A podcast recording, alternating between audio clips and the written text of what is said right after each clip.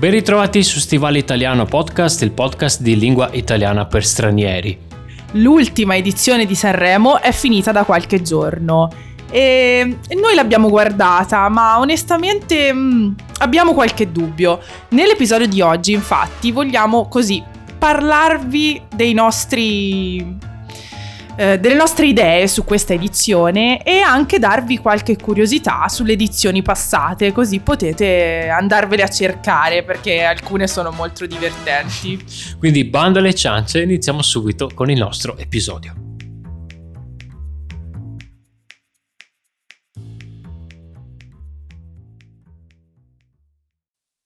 Sanremo, Sanremo. Se ti dico Sanremo, qual è il tuo primo ricordo?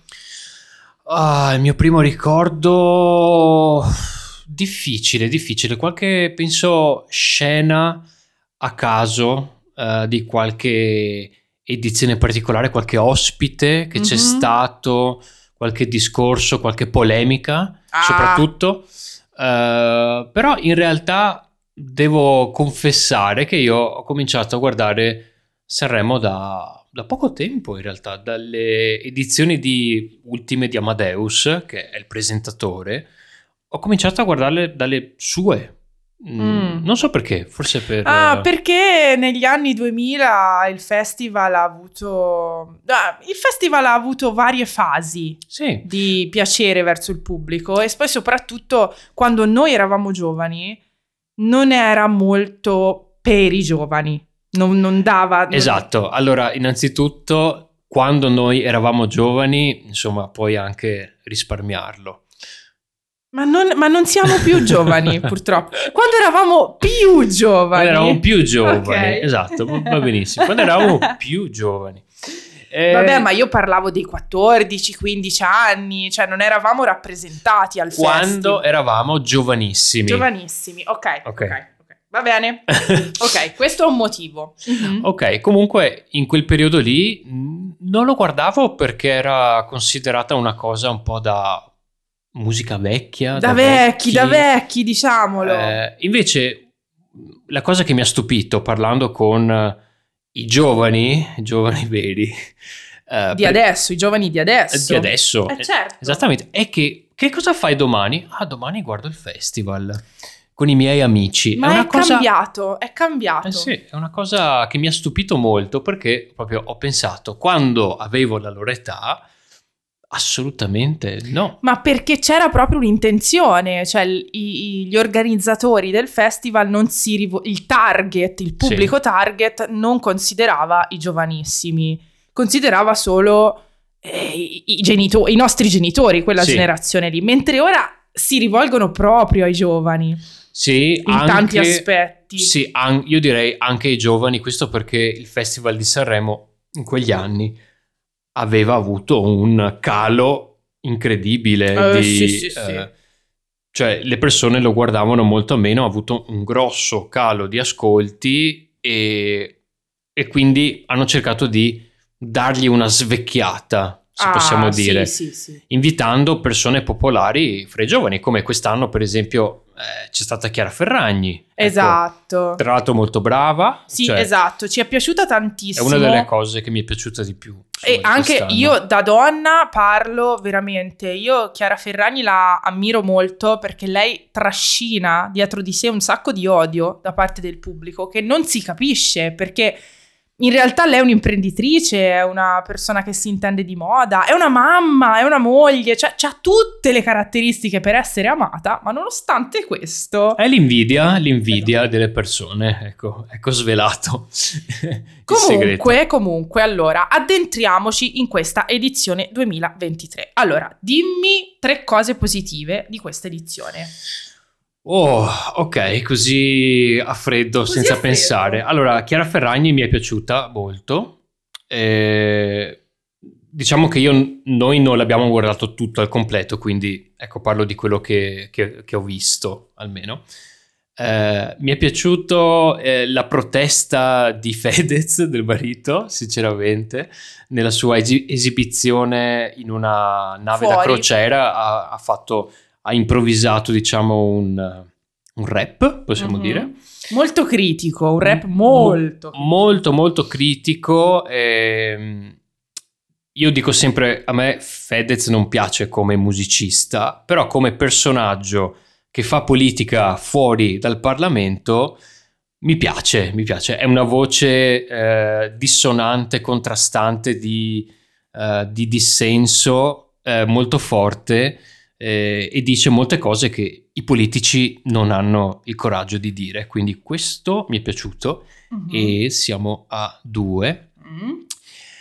E poi, poi, poi, poi la serata dei duetti che secondo me è stata quella più interessante perché ha, diciamo, eh, rispolverato Esatto. alcuni, diciamo, vecchi classici della musica Italiana, italiana, ovviamente, ovviamente non solo italiana, c'è stato anche un Let It Be eh, cantato da, da Marco Mengoni con un coro gospel Ah, dei Beatles, sì, sì, che sì, ha sì. vinto tra l'altro la serata dei, dei duetti oltre al, al festival. Mm. Quindi sì, direi che quella è stata la serata più bella. Mm. Tre cose negative? Ah, mi inviti a nozze. Allora, numero uno, non mi è piaciuto e non mi piace sempre, cioè ne- non è una cosa di questo festival, è una cosa che non concepisco, e cioè il fatto che il vincitore del Festival di Sanremo debba andare all'Eurovision. Cioè, secondo me sono due format completamente diversi. Mm, Dovrebbe esserci un Dovrebbe eh, esserci, premio. secondo me, esatto, chi vince il Festival di Sanremo vince il Festival di Sanremo. E poi ci dovrebbe essere il premio Eurovision, perché eh, onestamente mh, noi portiamo sempre lo stesso tipo di canzone dagli anni 50 Esatto. che ha, ha funzionato, però adesso secondo me non funziona più e lo vediamo con l'esempio, grandissimo esempio dei Maneskin, che sono diciamo una mosca bianca all'interno della storia del festival. Quindi questo Sì. continua a non piacermi. E infatti hanno vinto eh, l'Eurovision, Eh, sono esatto. quelli che... Sì, eh, infatti se si ascoltano un po' di canzoni dell'Eurovision, eh, vedete che eh, gli artisti sono molto diversi fra di loro a seconda delle edizioni e questo è molto bello. Infatti ci sono degli artisti piccoli, poco conosciuti, eh, da diversi paesi, che, sono, che, che ho scoperto grazie all'Eurovision sono veramente bravi, quindi è giusto. Eh, io sono d'accordo. Allora, la seconda cosa che invece è eh, specifica di questo festival che non mi è piaciuta è stata l'orario del monologo di Chiara Francini. Chiara Francini è una attrice italiana, è una persona che sa stare sul palco, è ironica, è intelligente ed è brava. E di tutte le co-conduttrici che ci sono state, noi abbiamo apprezzato molto la Ferragni, ma perché era fuori ruolo, diciamo. L'unica che sa come parlare davanti alle telecamere, l'unica che sa interpretare un monologo è proprio Chiara Francini, perché è un'attrice e non mi è piaciuta la scelta della direzione di far- fare il suo monologo molto tardi. Eh, forse perché il tema era un po', diciamo, ehm, piccante, perché comunque parlava di- del non essere madre, no? Quindi è sempre un tema controverso, però secondo me non è stato giusto, perché eh, queste cose vengono approvate dalla direzione prima e quindi tutti devono avere lo stesso spazio e molte persone purtroppo non possono guardarlo a quell'ora ed è un peccato. Certo. E poi chiudo, diciamo così, con una nota fashion di Mhm. moda, posso? Esatto. Un- e lancio un appello a Amadeus o al suo stilista. Basta, vi prego, basta con quelle giacche con gli strass. Non se ne può più. Sono quattro anni ormai. Quanti anni? No, tre. Che Amadeus continua a propinarci lo smoking con la giacca blu e i brillantini. Basta, sono brutte. Magari la prossima volta Chiara Ferragni eh, Lo veste. Lo veste, Eh, esatto. Speriamo. Chiara, pensaci te.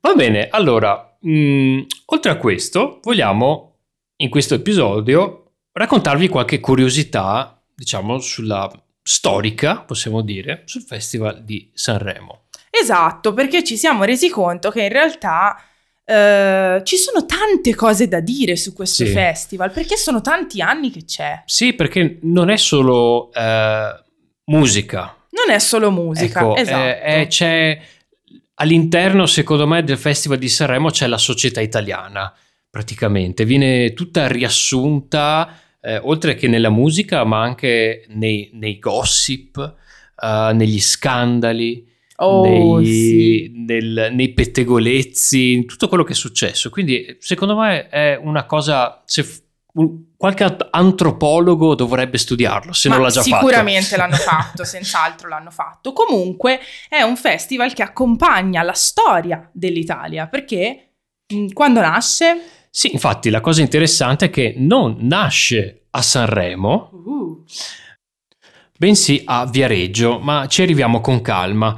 Già negli anni 30, quindi siamo nel periodo del fascismo, a Sanremo, che era diventata una meta turistica molto importante, il padrone del casino, Luigi De Santis, un imprenditore napoletano, organizza eh, il Festival Partenopeo di Canti, Tradizioni e Costumi per intrattenere i turisti. Eh, e viene anche approvato e ripreso dalle telecamere proprio del, del regime. A questo punto però tutto si deve interrompere perché eh, l'Italia entra in guerra e ovviamente nel periodo di guerra non è il momento per fare queste cose, ma la questione festival torna nel 1945 perché si cercano modi per risanare un po' l'economia. E un fioricoltore ligure, e vi ricordo che i fiori di Sanremo sono molto importanti per il festival di oggi, Amilcare Rambaldi, che aveva assistito all'edizione degli anni 30 eh, fe- del Festival della Musica Napoletana, propone, proprio per risanare l'economia, di organizzare un festival musicale al Casinò di Sanremo. L'idea però non piace, si parla piuttosto di un torneo di carte, insomma di altre cose, non piace agli organizzatori quest'idea. E soprattutto non piace perché altre cittadine stavano già facendo una cosa simile, fra le quali proprio Viareggio, una cittadina sul mare, come Sanremo, ricca di turisti, che nel suo locale storico, la Capannina, organizzava durante l'estate un festival della canzone italiana. Ecco, se andate a Viareggio, andate alla Capanina perché eh, c'è stata la- la- l'edizione ante litteram del Festival di Esatto. Sanremo. E la capanina c'è ancora, eh? è ancora lì. Comunque, per fortuna di Sanremo, l'edizione Via Regina durò solo due anni, per mancanza di fondi, ovviamente. Non è facile tenere un festival così importante. E quindi tutto venne riorganizzato nel 1951 proprio a Sanremo e proprio nel Casinò. Quindi quella è stata la prima sede. E infatti, ehm, da quel momento Sanremo diventa ufficialmente il, diciamo così, la patria del Festival della canzone italiana. E come sono andate le prime edizioni? Ma allora, ehm, le prime edizioni non hanno avuto tanto successo anche perché erano in radio. Nel mille- Ok. negli anni 50 la televisione non era ancora nata in Mhm. Italia e, e quindi mh, sì, hanno successo ma non il successo sperato inizialmente. E, mh, e poi era molto diverso il festival all'epoca. Era più basato sulla musica, sicuramente, era più un un vero contest e basta. Ma soprattutto non c'era la necessità di avere gli artisti. Cioè era il festival della canzone, quindi in gara gareggiavano le canzoni. Ah, ok. E basta. infatti nella prima edizione c'erano tre cantanti e 20 pezzi in gara. Quindi gli stessi tre cantanti che dovevano avere una bella voce, avere tecnica musicale e capacità di interpretazione, cantavano tutte le canzoni in gara e vinceva la canzone col testo più bello, con la musica più bella. Quell'anno, nel 1951, ni- eh, parteciparono, i tre cantanti furono Nilla Pizzi, il duo Fasano e Achille Togliani. E Nilla Pizzi ha un, un record. Perché ha vinto appunto il primo, il secondo e il terzo posto. Con tre canzoni diverse, è molto Esatto, interessante. Ha fatto una tripletta così. Ma bisogna aspettare il 1956 per la svolta. Perché proprio eh, nel 1956 c'è stata la prima edizione trasmessa in televisione e la finale in Eurovisione. E proprio nell'anno in cui l'Unione Europea di Radiodiffusione dette vita al cosiddetto e famosissimo Eurovision Song Contest. Esattamente, quindi anche quello è un po' vecchio ormai. Sì, esattamente. Bene, ma passiamo alla canzone in assoluto più famosa che ha calcato il palco del festival.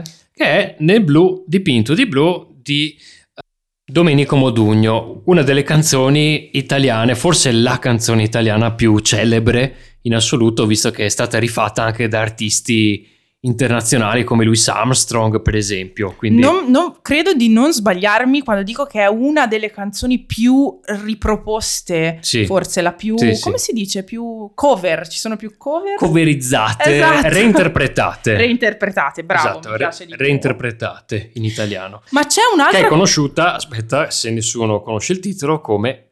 Ah sì. Volare. Volare. Oh, Esattamente. Quella lì, la sapete tutti, sono sicura. Ma proprio Domenico Modugno vanta un altro primato al festival. Cioè quella del eh, vi- il numero più alto, diciamo, più grande di vittorie, ben quattro, insieme a Claudio Villa. E una volta hanno partecipato anche in coppia, quindi proprio mm, coppia esatto. che scoppia. Bene, ma appunto il festival è famoso anche per le contestazioni. Oh sì, assolutamente. Ce ne sono state tante di ogni tipo e non parleremo delle polemiche perché possiamo fare una serie di episodi per tutte le polemiche.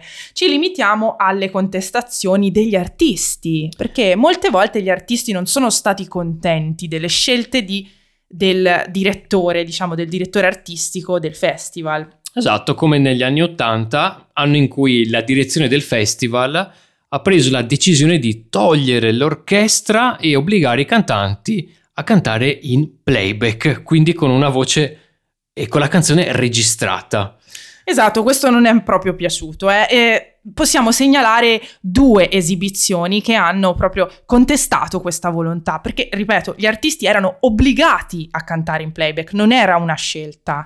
Esatto, e non solo chi partecipava al festival, ma anche gli ospiti Infatti ci sono stati degli ospiti eccezionali in quegli anni, come i Queen, e eh, Freddie Mercury era arrabbiatissimo, così arrabbiato che decide di non aprire bocca eh, sul palco e roteare il microfono come solo sì, lui sapeva fare e ballare, però eh, fare in modo che gli spettatori capissero che era tutto in playback. Esatto, voleva proprio sottolineare la falsità del momento e che per un artista è un po' strano, dai, diciamolo. Sì, sì, sì, però ha fatto benissimo, come ha fatto benissimo anche Vasco Rossi che ha lasciato il palco mentre eh, la, la, base e la canzone continuava esatto, è molto bella la scena in cui lui esce e la sua voce continua a risuonare eh, nell'Ariston. Sì. Infatti io penso che sì, questa, questa scelta per fortuna eh, è stata insomma abolita, subito sono sì, tornati esatto. indietro. Negli anni 90 è stata reinserita l'orchestra dal vivo e oggi non, non è possibile cantare in playback. Io penso che non ci sia nulla di peggio per un artista che appunto cantare in playback sia qualcosa di... Soprattutto Come... durante un concorso canoro, mi esatto, viene da esatto, dire. Esattamente, esattamente, Ma non sono finite qui le contestazioni perché eh, Sanremo è anche famoso per la grande censura che ha, perché tutte le canzoni che vengono proposte per il festival vengono eh, studiate e devono essere approvate e ovviamente la censura eh, agisce. Eh, lo sapete sicuramente, anche i Maneskin hanno dovuto can- cambiare un pezzo della loro canzone eh, che ha vinto poi l'edizione del 2021, 2020 eh, scusa. Sì, 2000... 2000 no, 21, 21, 21 sì. Eh, perché c'era una parolaccia. Però ecco, forse la cosa, l'atto più rivoluzionario è stato quello di Rino Gaetano nel 78. Uno, un artista grandissimo, irriverente, fuori dagli schemi, eh, che è il primo a sfidare la censura direttamente sul palco, perché nella sua canzone Gianna, che è bellissima, ascoltatela, pronuncia la parola sesso, che oggi è una parola normasi- normalissima, ma all'epoca fece scalpore e arrivarono tantissime critiche dal pubblico. Mm-hmm. Esattamente, ma eh, quest'anno abbiamo avuto Amadeus, ma abbiamo avuto, come sapete, tantissimi presentatori eh, del festival. Parliamo delle pietre miliari, cioè il, il conduttore che ha condotto più festival in assoluto è stato Pippo Baudo. Grande Pippo! Lui è la storia del festival, veramente. Eh? Esatto, eh, tutti ci ricordiamo almeno un'edizione con Pippo Baudo, qualche Esatto. scena, qualcosa successo eh, al, al festival e conta ben 13 presenze, mentre le donne... Le donne purtroppo sono ancora poche come conduttrici ufficiali, eh, come, come prime donne, diciamo. Sono solo cinque, però insomma c'è da, c'è da migliorare, ma sicuramente succederà. Sulle donne apro una piccola polemica che c'è sempre durante il festival, e cioè storicamente le donne all'interno del festival facevano le vallette, e cioè accompagnavano il presentatore eh, però in realtà senza fare assolutamente niente, cioè non avevano voce in capitolo. Il loro ruolo era essere belle, indossare i vestiti, perché la moda è un altro grande tema di Sanremo, e farsi vedere belle. Vi dico che in alcune edizioni sono state scelte delle modelle, delle artiste straniere che non parlavano nemmeno a sufficienza l'italiano per poter interagire con il presentatore. Questo ovviamente, ehm, diciamo, è una cosa che oggi non è più possibile. Infatti oggi si cerca di dare sempre più spazio alle donne che affiancano il conduttore e infatti vengono definite co-conduttrici. Quindi abbiamo cambiato anche la parola. Ovviamente. Esatto, ovviamente. Bene, possiamo dire che il festival è stato il primo vero talent show. Oh, questa notizia io non la sapevo, ma è incredibile e ve la racconto. Allora, nel 1956, cioè un po' di tempo fa, eh? Contate, eh, il direttore artistico Giulio Razzi, per scegliere i cantanti del festival, organizza un vero e proprio talent, cioè un concorso nazionale per voci nuove. Pensate che si presentano 6.446 aspiranti cantanti e ne vengono selezionati solo 6.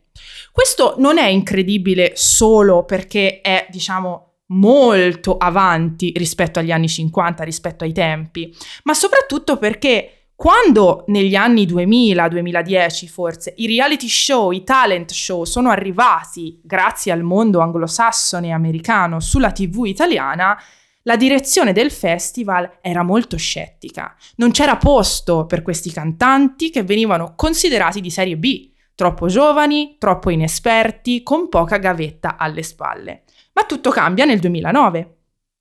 Esatto, nel 2009 infatti eh, Marco Carta, che nello stesso anno aveva già vinto l'edizione di Amici di Maria De Filippi, una sorta di uh, talent show. No, un talent dire. show, sì, sì. sì, sì.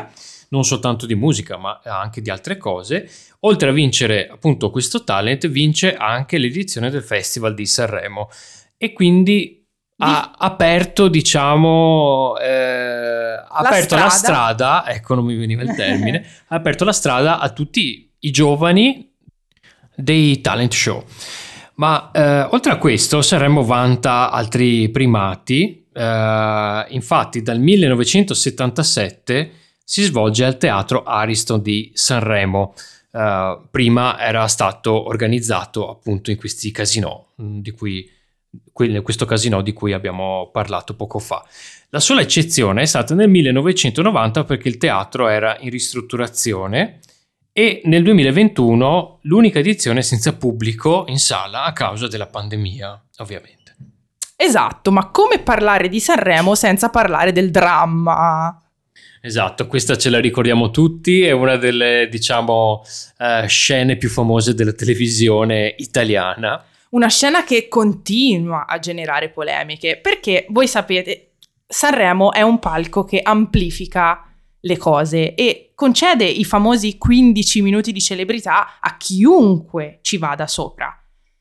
E infatti sono molti quelli che hanno cercato di mandare un messaggio attraverso il palco, che la direzione artistica fosse d'accordo o meno. In particolare vi voglio citare due episodi che sono rimasti nella storia. Il primo, e hanno sempre come protagonista Pippo Baudo. Mm. Il primo è nel 1992, un famosissimo contestatore italiano che si faceva chiamare Cavallo Pazzo, eh, riesce a salire sul palco e urla in diretta che il festival è truccato e che quell'anno l'avrebbe vinto Fausto Leali, indignando la popolazione perché già si parlava e si è, come si è molto spesso parlato. E si continua a parlare. Esatto, comunque. di imbrogli sul conteggio delle votazioni, perché si vota da casa eh, al festival. Quindi oggi ci sono i computer, nel 92 non c'erano. Esattamente.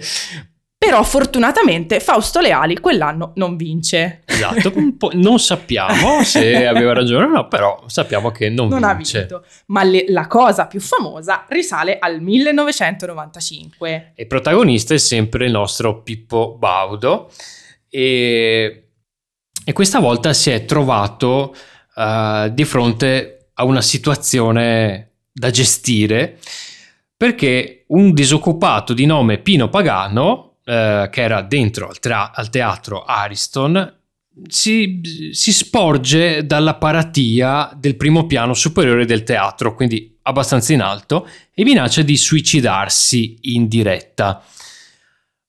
Eh, interviene Pippo Baudo che esatto, scende dal palco e sale, diciamo... Sale in balconata. Esatto, esatto e lo tira. Eh, No, lo convince, lo convince, lo convince, diciamo. lo convince e lo, lo, aiuta, diciamo, a tornare dentro e a ripensarci. Esatto, sostanzialmente nessuno si suicida, eh, ve lo dico. Ecco, esatto. La cosa molto strana, insomma, è che anche questo sembra tutto molto pilotato, tutto molto come una, una scena già preparata. Infatti, se vedete i video che ci sono su YouTube, vedete che eh, proprio vicino a Pippo Baudo ci sono tipo 20 carabinieri che non fanno niente e questo è insomma molto molto strano, però noi non sappiamo. Anche perché diciamo che l'Italia all'epoca non conosceva la capacità della televisione, non si rendeva conto che la televisione poteva eh, giocare su questi momenti per avere il pubblico in, Esatto, o di far eh, parlare di sé dopo. Anche. Ovviamente. Quindi, quindi adesso lo sappiamo tutti, quindi non, non, sarebbe la stessa cosa. Sì, adesso non lo sappiamo con certezza, ma con gli occhi di oggi sembra chiaramente una cosa pilotata e quindi insomma... Però comunque sia, non sappiamo se per questo o per altri motivi, l'edizione del 95 insieme a quella dell'87 sono ancora tutt'oggi le edizioni più seguite in assoluto del festival mentre invece eh, il record negativo lo dobbiamo all'edizione del 2008, che è stata vista da pochissime persone. Fra l'altro una piccola nota, diciamo, da sottolineare, è stato il, nel 2008 è stato il primo anno in cui ha vinto una, una artista non italiana, perché ha vinto la eh, Lola Ponce, che è di origini spa- è spagnola, mi sembra, uh-huh. o sudamericana, non mi ricordo, e, però è stata l'edizione proprio meno interessante di tutte. Esatto, ma non, possia- non, possiamo non parlare di Sanremo senza parlare del Sanremo politico. Ah, anche qui possiamo fare dei seminari, ma facciamo una cosa riassuntiva.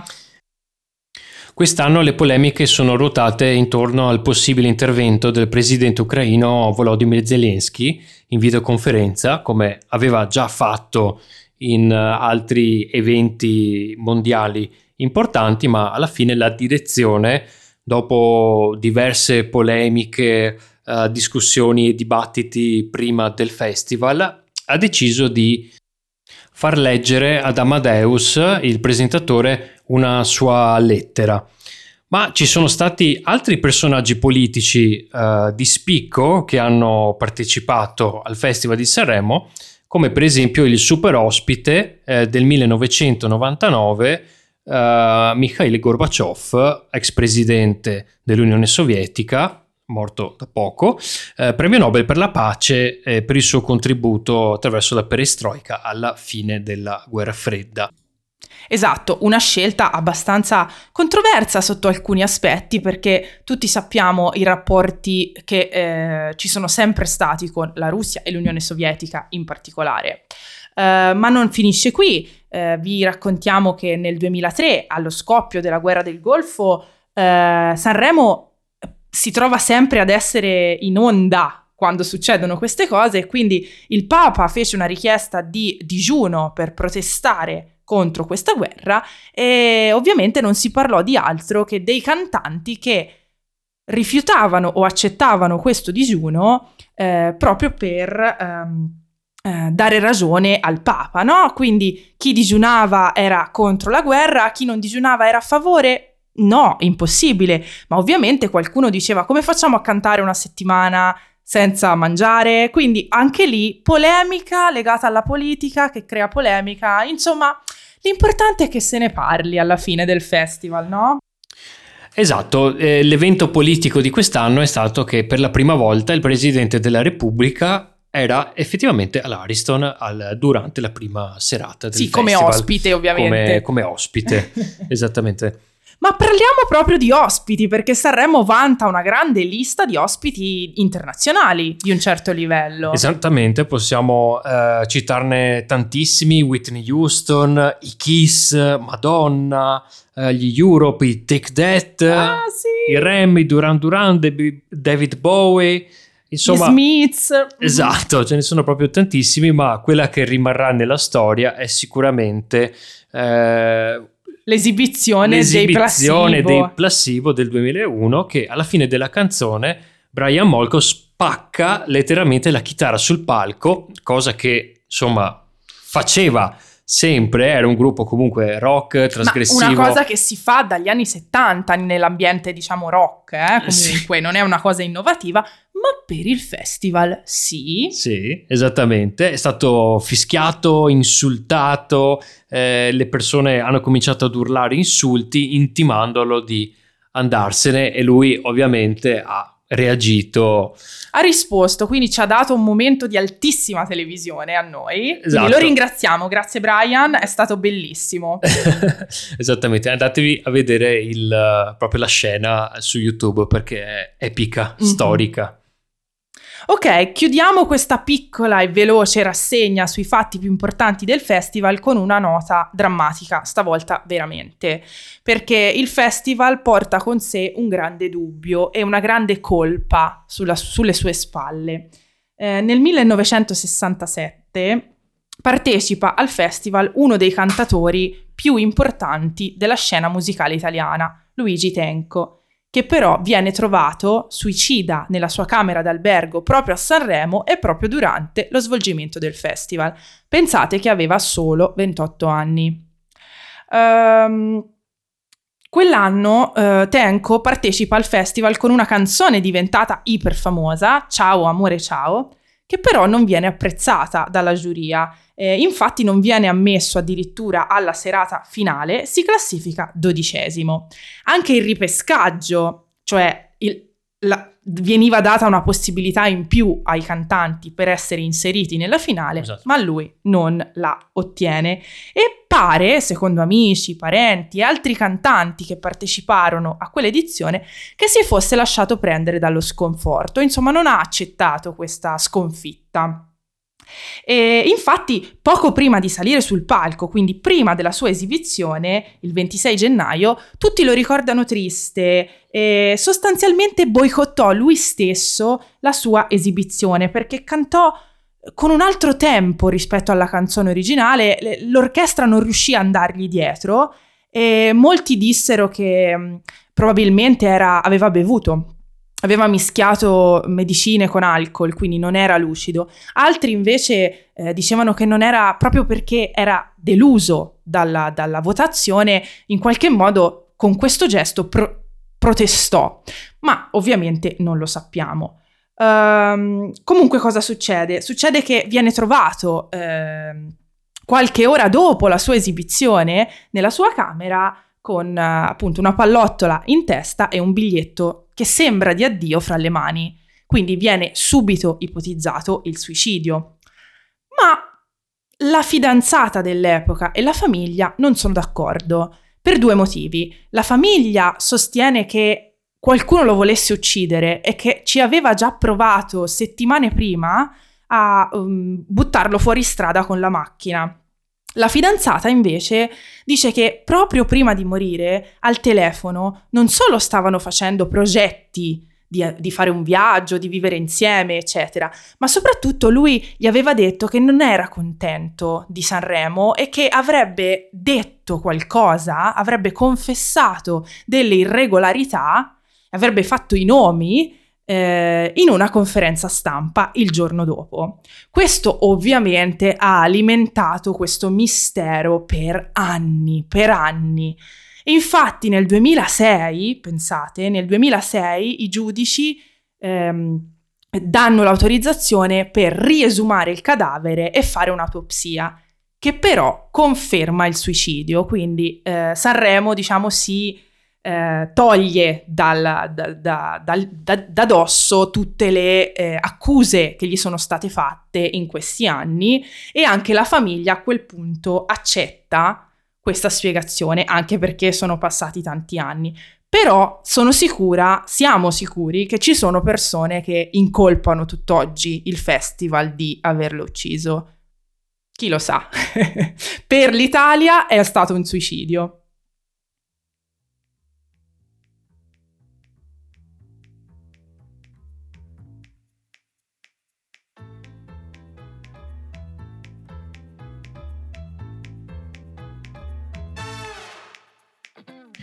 Abbiamo inserito un mini podcast dei misteri italiani all'interno del podcast di Sanremo con questo, questa ultima drammatica curiosità. E con questo siamo arrivati alla fine del nostro episodio. Ringraziamo tutti i nostri Patreon su patreon.com slash stivale italiano. Ringraziamo tutti i nostri corsisti che stanno facendo il corso di conversazione. Siamo alla quinta lezione, ma potete inserirvi in qualsiasi momento perché i temi cambiano ogni settimana. E... e, ringraziamo i nostri follower su Instagram e TikTok e vi diamo appuntamento al prossimo episodio. Ciao ciao!